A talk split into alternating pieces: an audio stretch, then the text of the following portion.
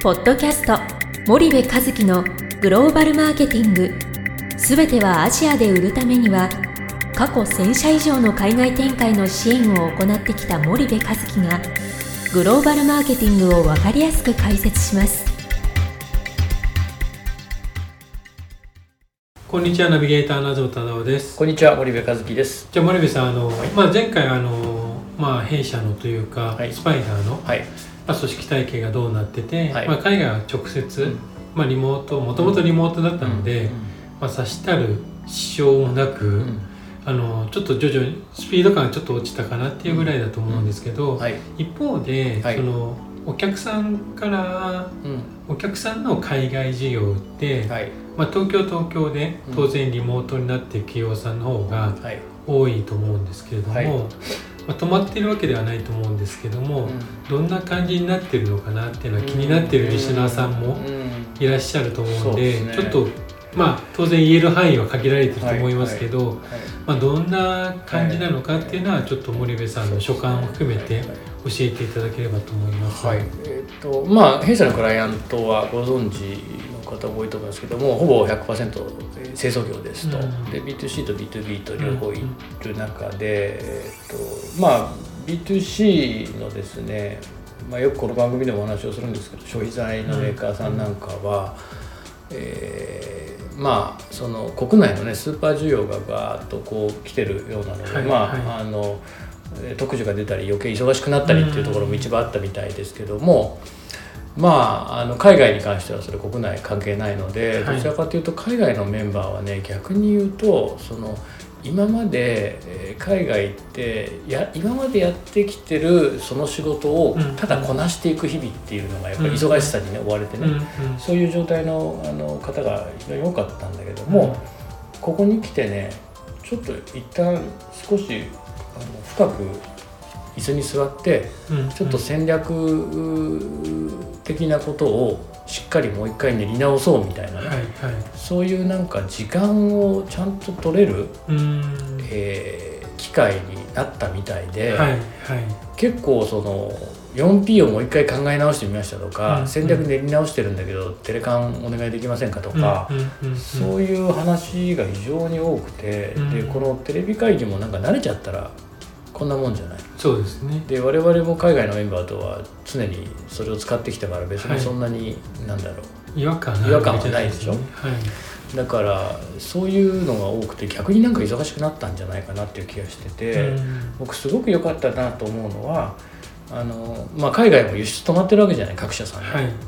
なんだけど別にジタバタしてるところってそんなになくてうん。どちらかというともう一回じゃあそのアフターコロナのニューノーマルなその世界に対してどういう戦略打ってきますか、うん。今までの戦略の延長線上でいいんですか、うん。えそうじゃないんですかっていうことをもう各社すぐに多分考えろっていう指示が上から出ててはい。でその打ち合わせを積極的にやってるっていう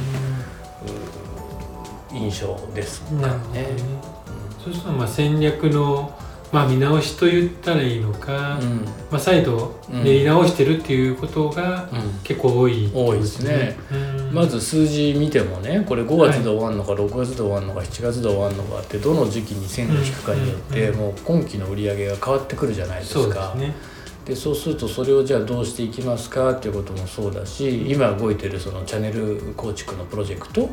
そういったものもじゃあどうしていきますかっていう、うんいわゆるそのコロナによって受ける影響で今までやってきたことのスケジュールをどう調整していくかっていう話もそうだしそのアフターコロナのニューノーマルに対する対応をどうしていくかみたいななんか2種類ですかね。なるほど。